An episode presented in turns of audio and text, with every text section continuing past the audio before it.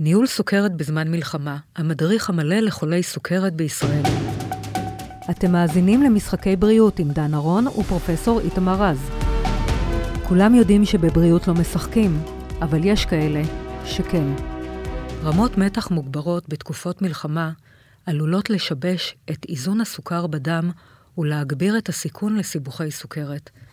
כ-600 אלף חולי סוכרת בישראל צריכים לתעדף טכניקות להפחתת מתח כדי למזער את ההשפעה על מצבם, ולא רק. נדבר על היחס בין גורמים גנטיים לסביבתיים, כמו השמנה, אכילה לא נכונה, מתח חד ופתאומי. וגם כל רשימת הציוד החיוני לניהול סוכרת בשעת חירום, שחייב להיות איתכם במרחב המוגן. מתחילים. אתם מאזינים ל-ynet פודקאסטים.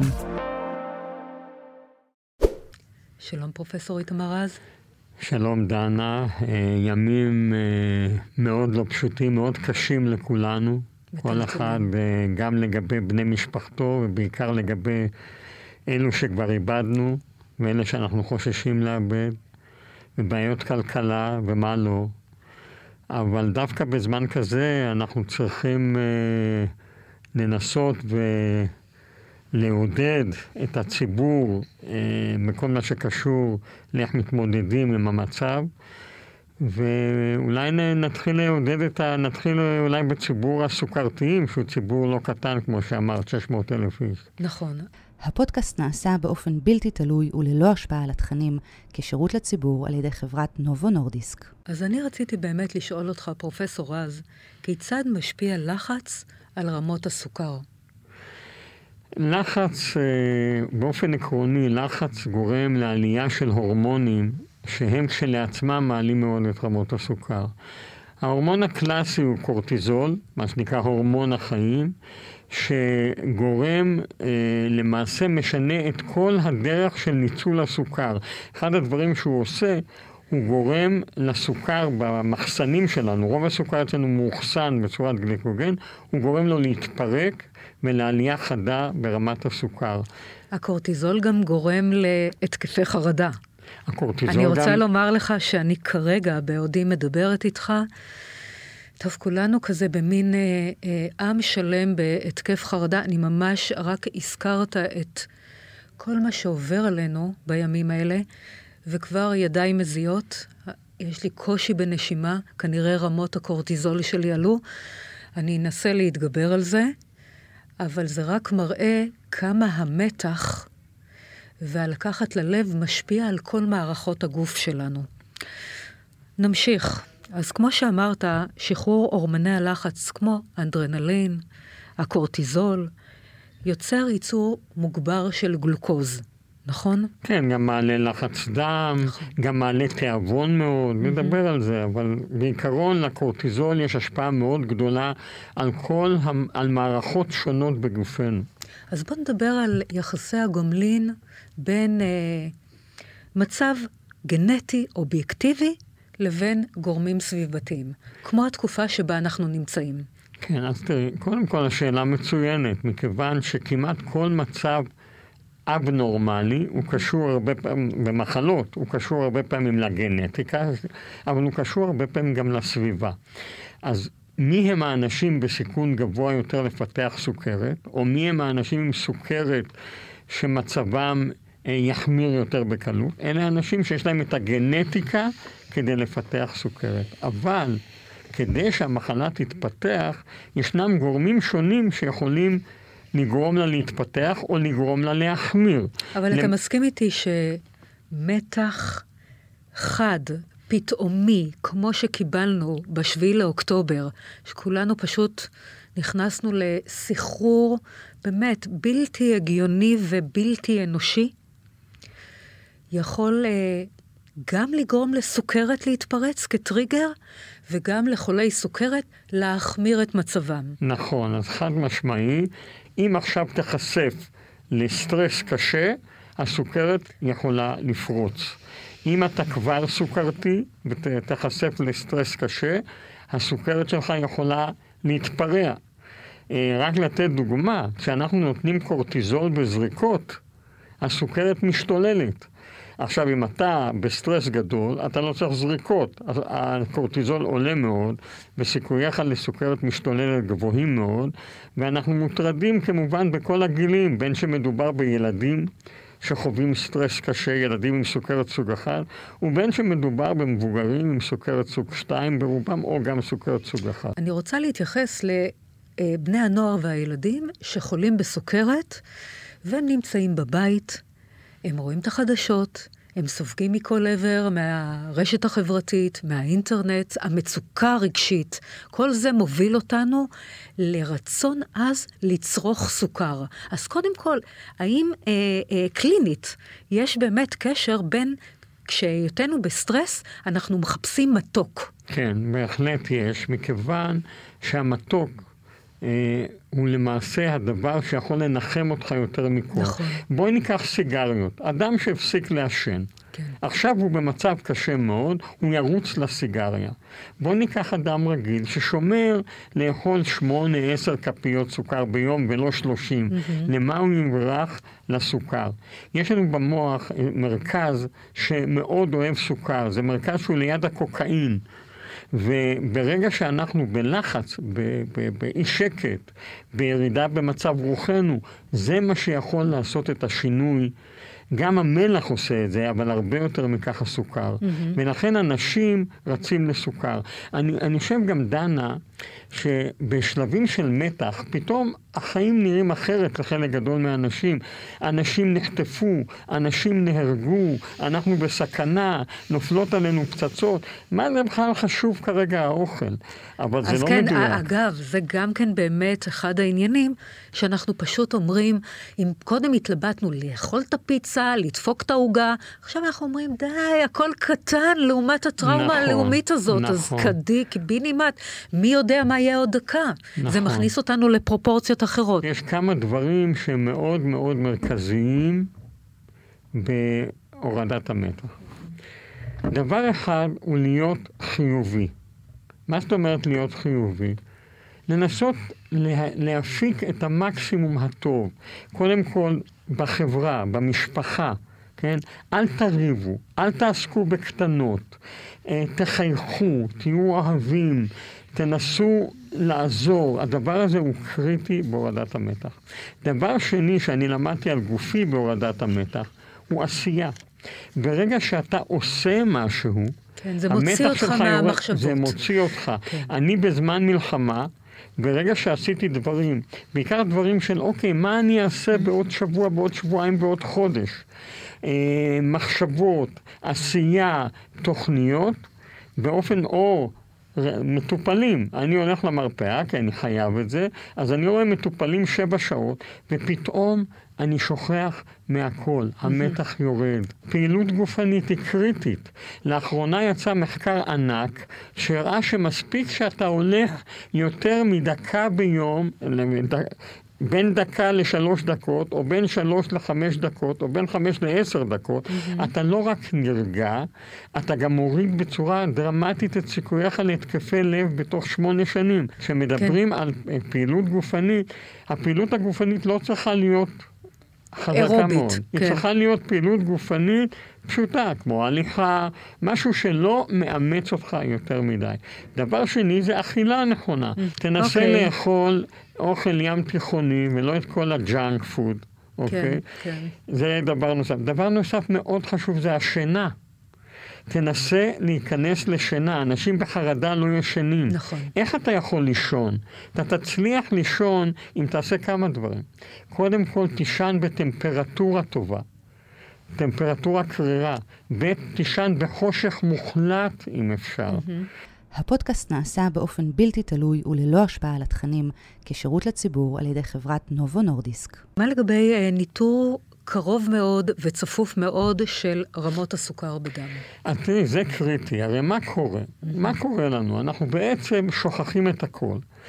כתוצאה מזה, אנחנו לא נלך לעשות בדיקות דם בזמן שצריך לעשות בדיקות דם. כתוצאה מזה, לא נעקוב אחרי רמות הסוכר בדמנו.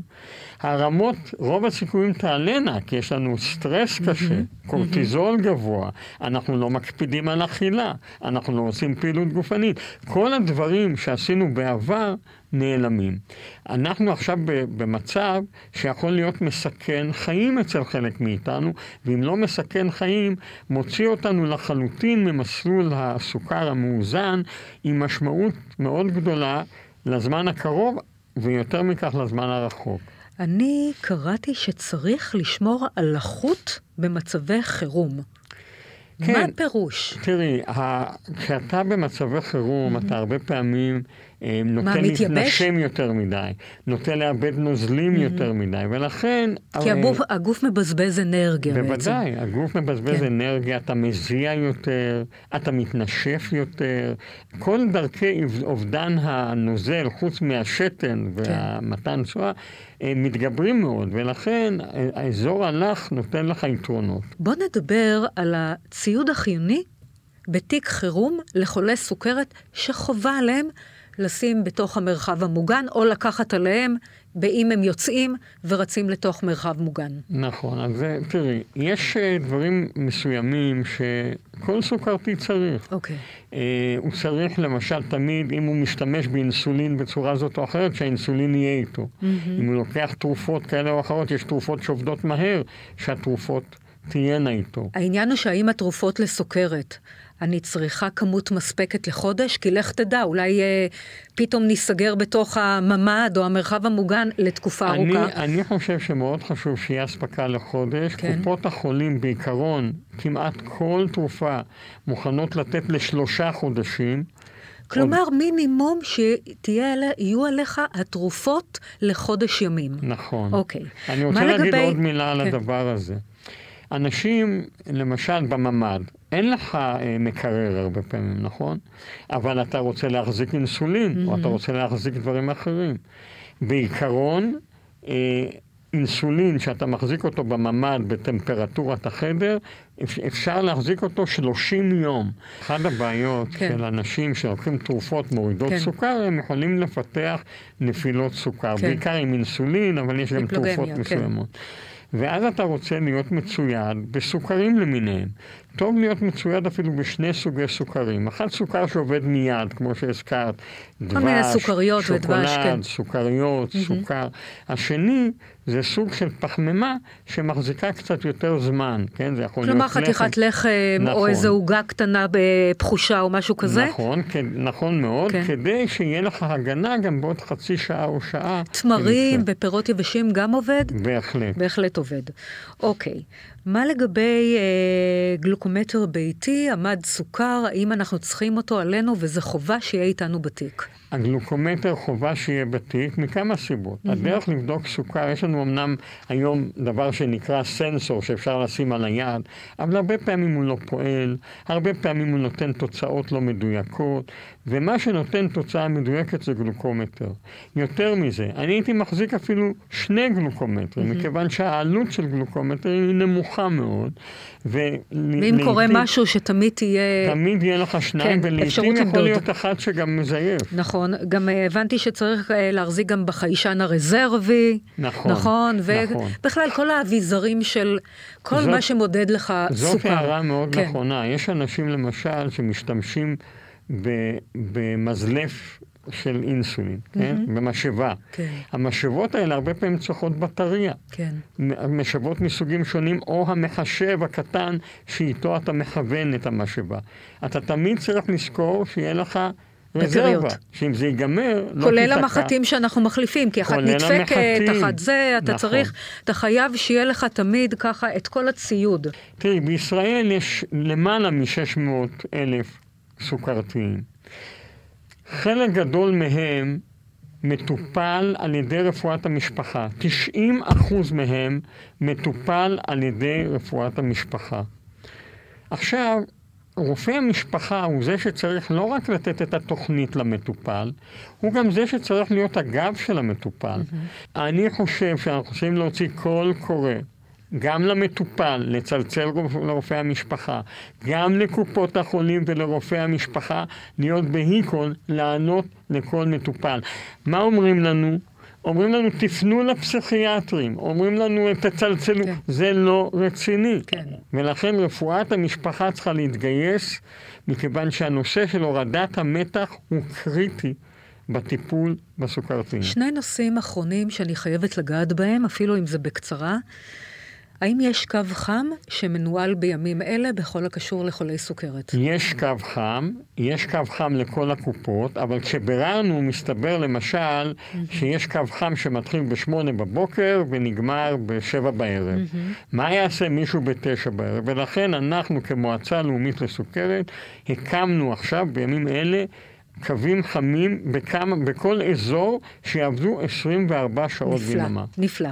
והדבר האחרון, מהו מצב חירום המחייב הפנייה לחדר מיון לחולי סוכרת? דנה, זאת שאלה מצוינת.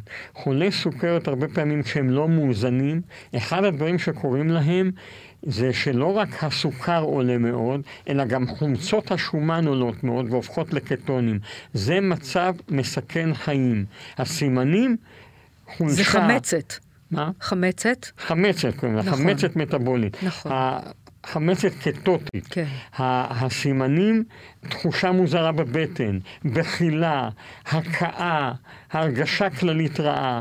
אם יש לך את זה ואינך יכול למדוד קטונים בבית, והיום אפשר לעשות את זה, כל אחד יכול לקנות... איך אפשר לעשות? אפשר לקנות היום ערכת ערכה? קטונים ולבדוק את זה בבית. זה אז אני, אני מציעה שלתוך התיק, תיק החירום תהיה גם ערכת קטונים. חד משמעית. שזה טיפ זהב שלנו. משמעית. לסיום סיומת, מתי צריך לעשות ביקור פרונטלי ומתי אה, יספק ביקור דיגיטלי? שאלה מצוינת. ביקור פרונטלי צריך לעשות במצבים שבהם יש למטופל תופעות לוואי כתוצאה מבעייתו. Mm-hmm. הוא מס... מחלה, יש לו חום גבוה, יש לו... אה, משהו חריג משהו ביותר. משהו חריג שהוא רפואי, ולא תמיד אפשר לפתור אותו דיגיטלית. דווקא את הנושא של איזון הסוכרת ניתן לפתור דיגיטלית על ידי קבלת הממצאים מהמטופל והנחיות דיגיטליות מהרופא, ועשינו את זה לא מעט בימי קורונה. תודה רבה לך, פרופסור רז, שנדע ימים שקטים, אמן, ושצה"ל ינצח. אמן. אמן ואמן, ושכל השבויים שלנו יחזרו בשלום, שנהיה בריאים, ושתהיה לנו מלחמה.